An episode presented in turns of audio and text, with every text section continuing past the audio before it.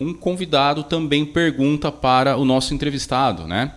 E ele é o comandante Antônio. Antônio Carlos da Silva, ele é piloto comercial, tem mais de 18 mil horas de voo, ele é especializado em segurança, manutenção de aeronaves e combate a incêndios. Né? Também tem uma atuação dentro da política, porém, é, a pergunta dele vem justamente nesse sentido, né? essa relação que existe entre né, os agentes públicos benefícios, quem ganha mais, quem ganha menos, por que existem privilégios aí em determinadas, determinados setores né, do serviço público. E aí se estende não só ao Ministério Público, mas também ao Judiciário, entre outros. É, o Legislativo, legislativo o e assim por diante. Né? É. Penduricalhos e por aí vai. Então, vamos agora ver a pergunta do comandante Antônio. Solta lá, produção. Parabéns pelo programa. Eu queria fazer uma pergunta aí ao seu entrevistado, o delegado Stringueta, que eu, aliás, eu admiro muito tra o, o, trabalho dele como delegado. É, você sabe que o setor público paga muito melhor do que o setor privado. E nessa pandemia, a gente não viu cortes no setor público, só vemos corte no setor privado. Né? Então, é, o agro está apoiando uma reforma administrativa, porque não é justo por exemplo, um delegado ganhar muito mais do que um professor, né?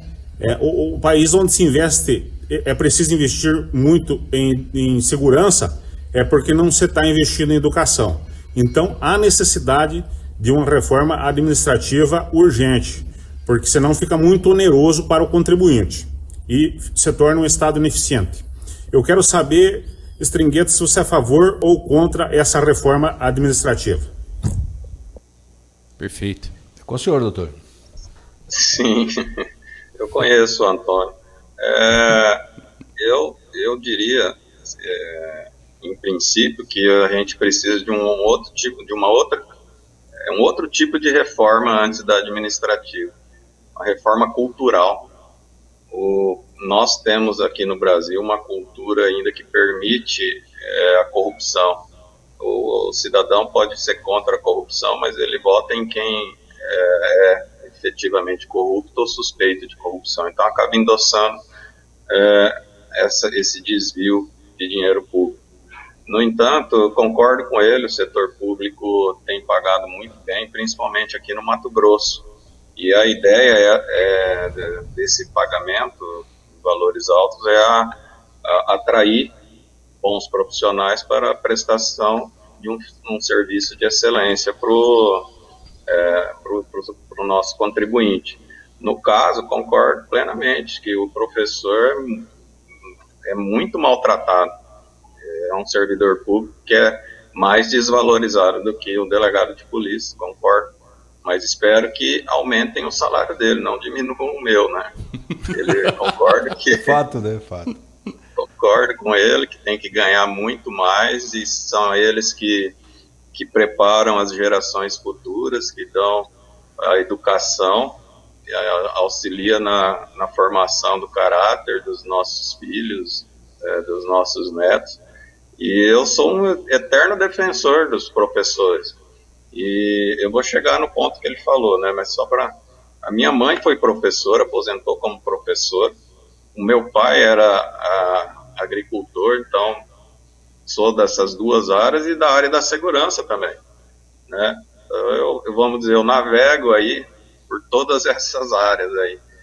E no caso da reforma administrativa, eu sou a favor, sou totalmente a favor da reforma administrativa é, só que a gente tem que analisar como essa reforma vai ser feita e quem ela vai atingir. Se for uma reforma administrativa apenas para atingir é, os servidores do executivo, eu vejo é, que haverá um desequilíbrio. Quem hoje está no topo da pirâmide salarial do, do poder do poder público são juízes e promotores. Então nós vamos fazer uma reforma administrativa atingindo apenas um dos poderes, eu vejo, eu vejo como é, não, não é não eficaz, mas é injusta.